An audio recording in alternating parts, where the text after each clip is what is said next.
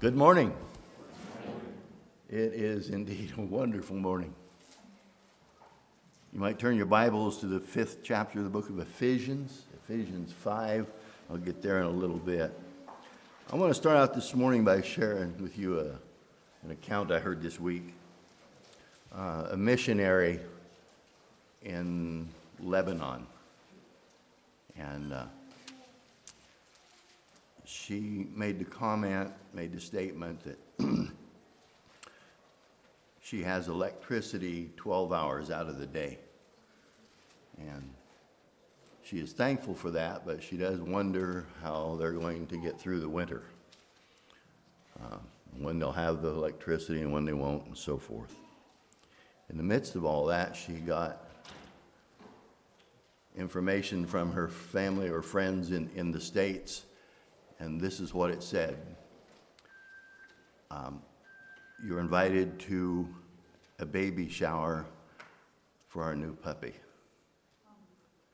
And I thought somehow that story shows the opulence, the affluency that we are all under. And yet, as I meditated on that a little bit, the greatest thing, uh, we expect the food to be good, we expect the fellowship to be good, we expect the building to be comfortable. Uh, we come here in complete freedom. I mean, all those things are worthy of praise and thankfulness, but there's nothing compared to the hymn, to the thought that's in the hymn that Zach just chose that old rugged cross. I, I tell you, we gather this weekend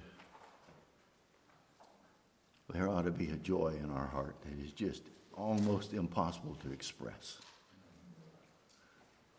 Because the truth of the matter is, if I think I'm safe in saying this, that if any one of us or all of us would look at our lives without Jesus, it would be a total shameful mess. And Jesus died for people like me. And he made a way. And the affluency is not a sin, but ingratitude is. And I think we ought to be filled this weekend. This weekend, we are gathering as people that know the Lord. Most services that are held in this sanctuary and many, many others, they have at least an element in them to call the lost to Christ, praying that the Holy Spirit will speak to them and draw them in and that's always there, and it's here today. But really, this weekend is geared to the believer. It is a communion of those that know the Lord. It is a unity that is found only in Jesus Christ. And we come to celebrate, we come with joy, we come to honor him because he is, is worthy. That's what this weekend's about. I want to read just a few verses in this fifth chapter of Ephesians, starting at the 15th verse. And I, just want to say before we read this, we all know that we are living in evil times. We get to the point that we talk about it all the time, and you're probably like me, you get a little tired of it. We, we know that things are deteriorating, at least in our nation, but as I talk to those who travel the world, I don't think we're totally unique. It just seems like the escalation of everything that is evil is on the rise very rapidly. And so, I, this is the reason I chose these several verses I wanted to read. Ephesians 5:15. See then that you walk circumspectly, not as fools, but as wise, redeeming the time because the days are evil. Therefore, do not be unwise, but understand what the will of the Lord is. And do not be drunk with wine, which is dissipation, but be filled with the Spirit, speaking to one another in psalms and hymns and spiritual songs, singing, making melody in your heart to the Lord, giving thanks always for all things to God the Father in the name of our Lord Jesus Christ submitting to one another in the fear of the Lord. So there needs to be a song in our heart. There needs to be a joy this weekend, especially, but always, but especially this weekend. We have been redeemed by the blood of Christ. There is no greater blessing, there is no greater opulence than what Jesus has done for us. Nothing compares. And so we're thankful this morning to be together. I know it's what we usually do on Sunday morning, but I don't know, I just feel does anyone have a praise they would like to share this morning to begin this communion service? Is there anyone that has a prayer request? Is there a need? I'm going to open it up for your opportunity. And Jeff, I'm going to call on you to pray. Anyone?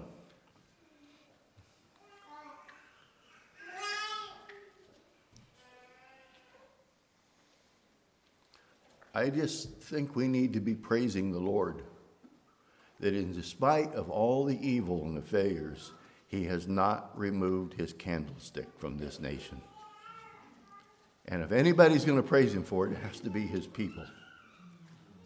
Let's honor him with that. Anyone else? Yeah. I'm sorry? Marcia, I'm sorry. Butch's strength in the next few weeks. Okay? Thank you.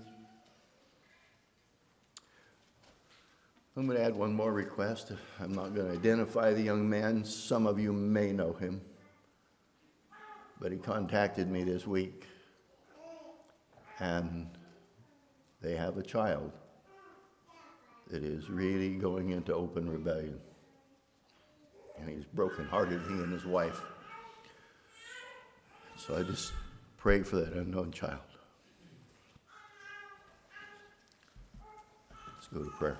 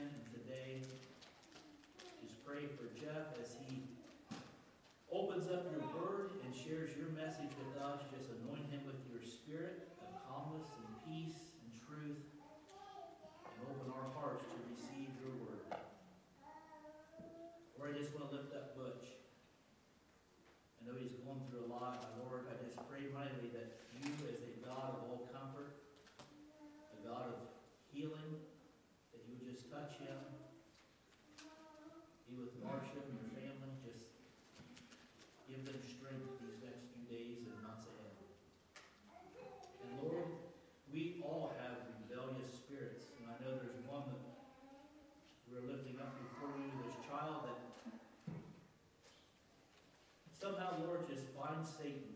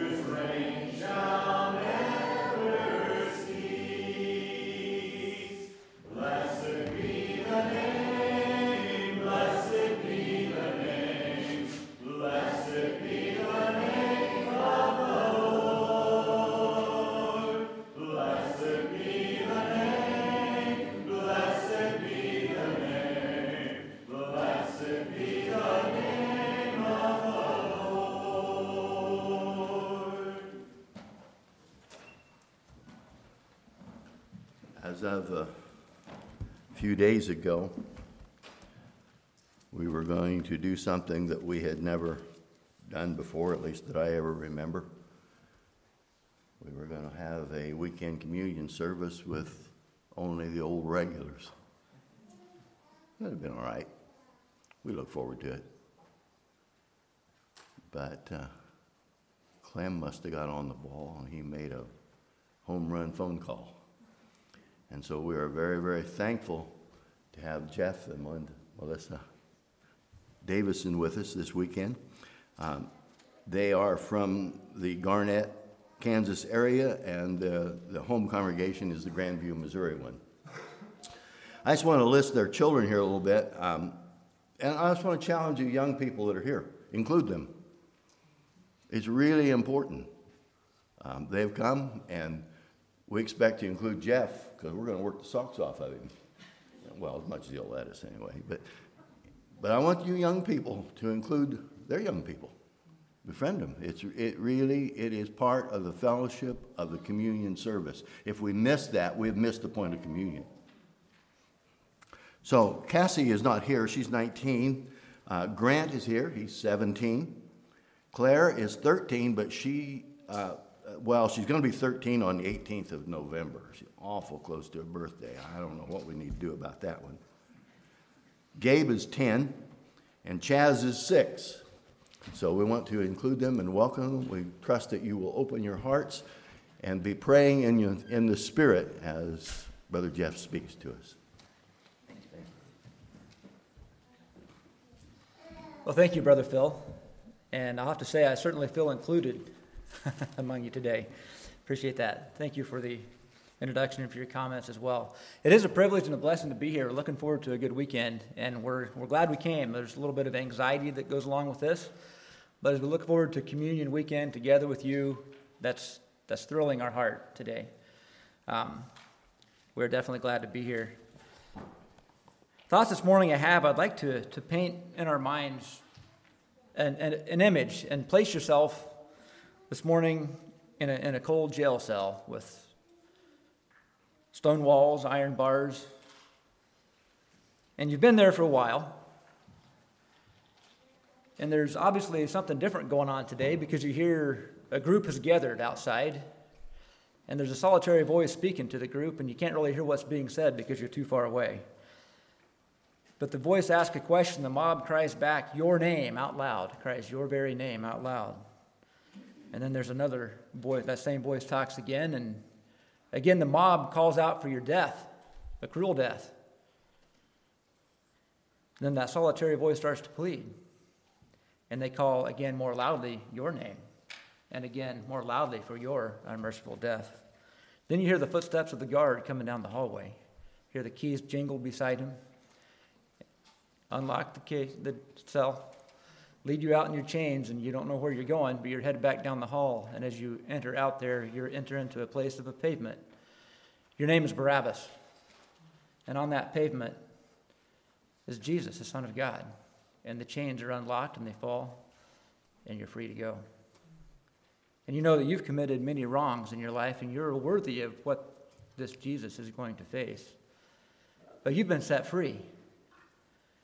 Now, I don't know what Barabbas did with his freedom. The Bible doesn't really record that. But the question this morning is what are we doing with that? We have that opportunity and more. We are spiritually set free of the bondage of sin. He didn't go back to his jail cell. He went out into the light forward and he was released. Now, I don't know exactly if that's what happened in Barabbas' life or not, but if you read through Matthew 27, it could be that way. You can imagine it that way. That was his experience of his release. No, the Bible says that all have sinned and come short of the glory of God. We've all missed the mark. And not only have we failed to pay, but we can't pay. We don't have the capacity to pay. We're going through at home the, the words of the Lord's Prayer, and that's where this sermon comes from. And just taking different phrases of it and kind of trying to expound on them together. And this, this part is Forgive us our debts as we forgive our debtors. Forgive us our debts as we forgive our debtors. We sin and we are sinned against in this life. It's a reality. The Bible says that offenses come, that they will come. What a network we're in, what a web. We think of what I owe to God, what I owe to others, what others owe to me. Notice anything missing? What God owes to us? Nothing. But He gives. He has given His Son fully and freely. And from that example, our lives are impacted tremendously through the power of the Holy Spirit in Christ. As we read through the Lord's Prayer, the part of the prayer that is repeated by Jesus immediately after is forgive us our debts as we forgive our debtors. In Matthew 6 is where the Lord's Prayer is found. We'll touch on it just a little bit before turning to Matthew 18 for a while. In verse 14, in repetition, I'll go ahead and read through the Lord's Prayer. Our Father which art in heaven, hallowed be thy name. Thy kingdom come, thy will be done in earth as it is in heaven. Give us this day our daily bread, and forgive us our debts as we forgive our debtors. And lead us not into temptation, but deliver us from evil. For thine is the kingdom, and the power, and the glory forever. Amen.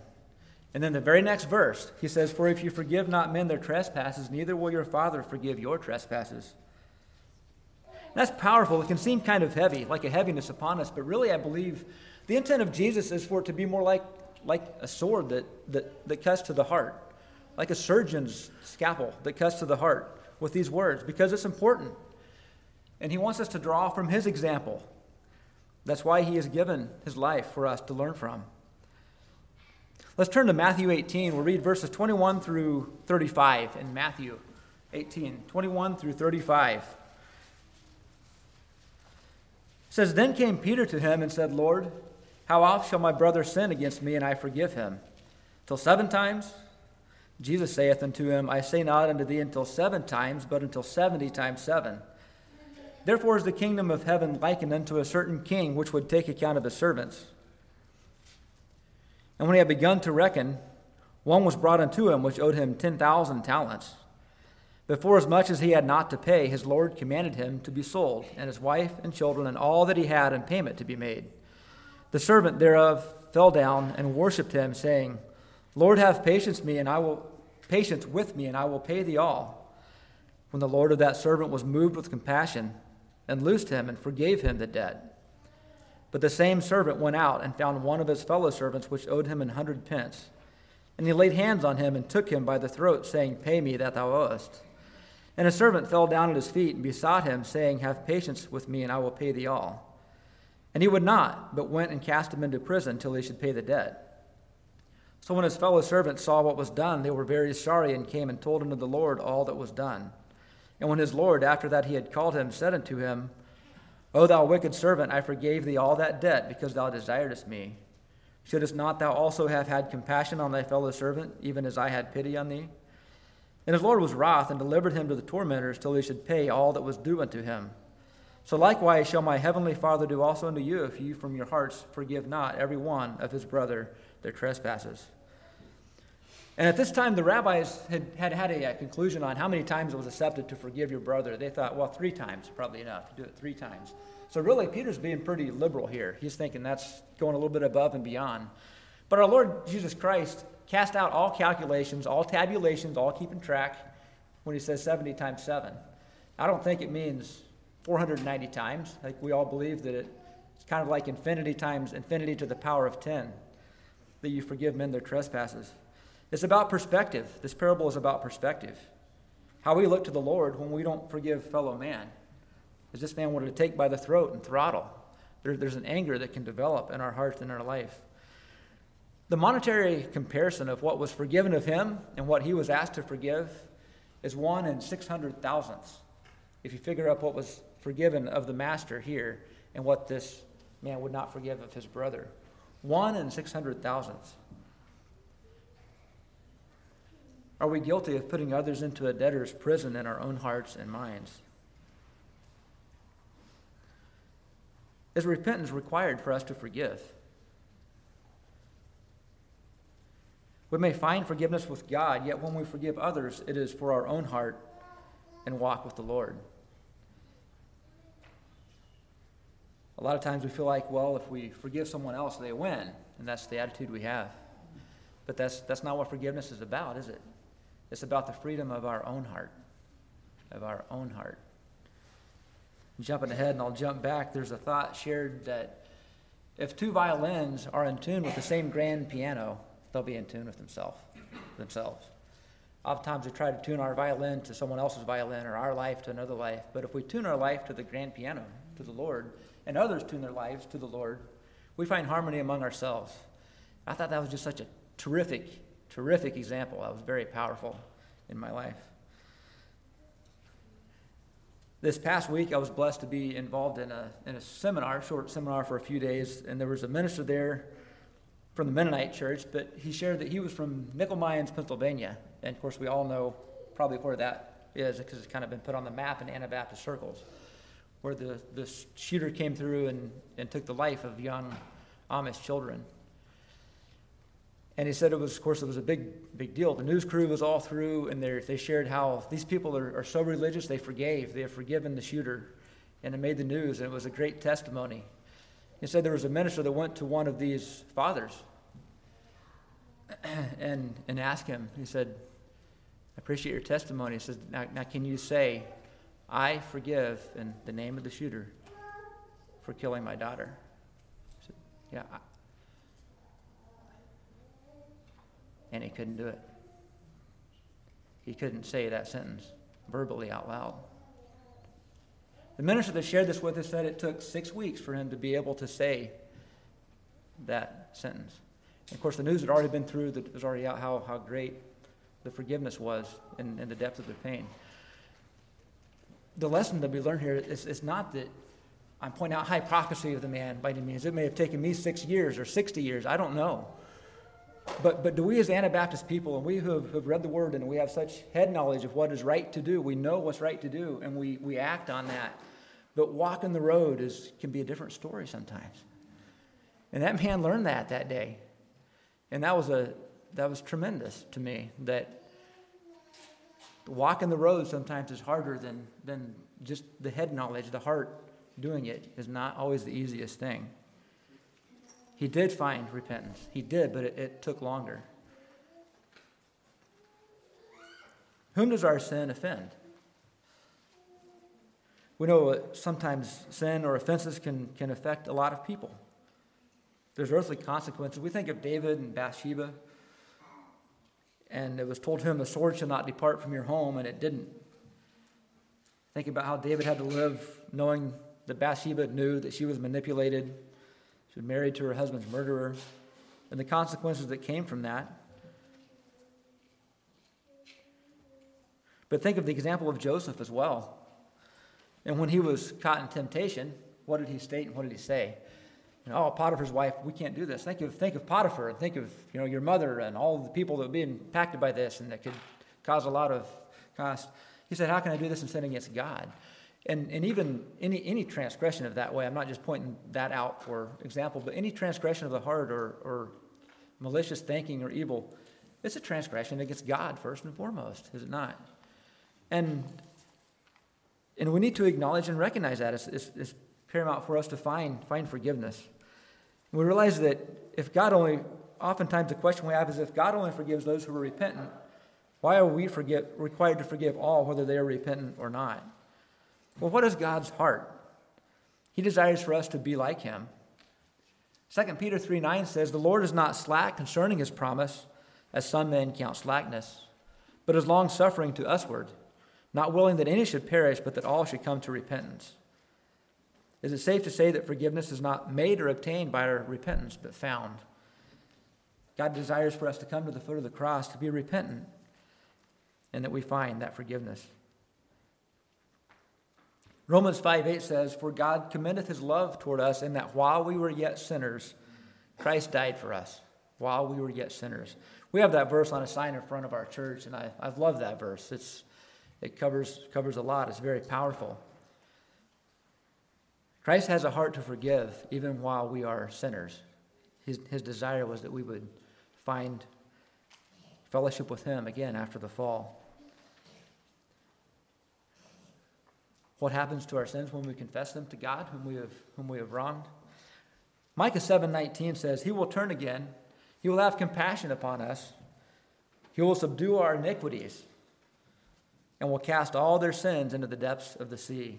Brother Mark had a sermon some time ago in our home congregation, the difference in iniquity and sin and transgression. And if I, if I got it right, sin kind of covers both iniquity and transgression. Transgression is action, iniquity is thought, the thought of sin. And we may have a few, iniquity, few transgressions, we probably have more iniquities if we're honest with ourselves. In Micah, it says he will subdue all our iniquities and will cast all their sins into the depths of the sea. If we think about how large the sea is, literally an ocean of mercy that's described here. Literally an ocean. They say if you take Mount Everest and cut it off at ground level and invert it, now I don't know about the size of it, but the height, you could bury it in the Pacific Ocean because there's a crevice in the Pacific Ocean that is deeper than Everest is tall. That's how large the sea is. That's a kind of a metaphor for God's ability to forgive us of our sins and our transgressions. And the verse before this in Micah says, Who is a God like unto thee, that pardoneth iniquity and passeth by the transgression of the remnant of his heritage? He retaineth not his anger forever, because he delighteth in mercy. He delighteth in mercy. This ocean, this ocean is the cross, brothers and sisters. It's the cross of Christ. We think of how our sin separates us from God and we cannot eternally be with Him. There has to be a place where sin is not, for sin to go. And I believe there's two places there's, there's hell that was created for Satan, and there's the cross of Christ. The Bible says, as Jesus was being crucified, he cried out, My God, my God, why have you forsaken me? Why have you forsaken me? We think of the physical part of the cross, and that's what we focus in on so much. It's the tip of the iceberg. It's just that tip of the iceberg. And that phrase, My God, my God, why hast thou forsaken me, is the whole rest of it for Christ, the suffering that he endured. It was worse and bigger, I believe, than the physical. I knew a man that once carried a spike with him in his in a study. And when he was having a difficult time with fellow man, he would take that spike out and hold it, in a rail spike, to remind him of the cross. I have a scene in my mind. I don't know if any of you have watched The Passion of Christ. It's been years since I have. But when he's being crucified, and you hear the, the cold steel on the cold steel, and the cry out of his heart, My God, I'm sorry. Father, forgive them for they know not what they do. And he's looking up and he's saying, They don't know. They don't know what they're doing. That's his heart. And that, my brothers and sisters, is the ocean of mercy from which we dwell to for, we, we draw from to forgive others. That's the ocean that Micah is talking about. And we think about how large that ocean is and how much forgiveness is required, one little handful sometimes of what is actually refreshing to offer forgiveness to other people. All the handfuls that we could draw out, we could spend a lifetime and we would never run that ocean dry, would we? It'd take a lot of handfuls. There's plenty of mercy offered. Christ is the source. And our relationships are the benefit. Our eternal relationships are the benefit of that. A new commandment I give unto you, Jesus said, that you love one another as I have loved you, that ye also love one another. By this shall all men know that you are my disciples, if ye have love one to another. Forgiving others frees us from bitterness's evil root and from gall's evil poison. John MacArthur described it well. He said to forgive another is like to take an arrow and to launch it so high and so far and with such velocity that you could not possibly find it again. That's what it is to forgive. Now, it was shared in Matthew 18, the 70 times 7, number of times we are to forgive our brother. And this week it was shared with me as kind of new thought. It's possible that it's the same offense that comes up in our mind that we forgive over and over again. There's a phrase, forgive and forget, and I believe that's how the Lord does, but we as men, we struggle with that quite a bit, don't we? To totally, completely forget. But to understand the blood of Christ covers it. If it comes up in our mind, now that's under the blood of Christ, I forgive that sin. I forgave that. It's, it's done. I, I've forgiven that from a fellow man. It might be multiple, it might be the same, same one coming up.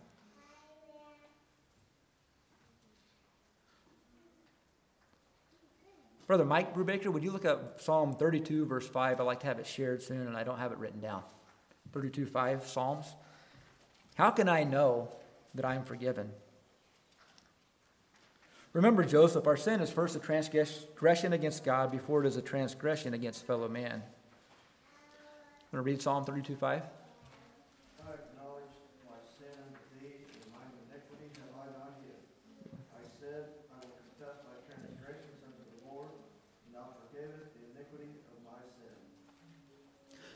Thank you. I acknowledge, it's not hidden, I confess. That's the path to find forgiveness with God, to acknowledge it. How often we are so scared of the shame, more than we are empowered by His promise to forgive.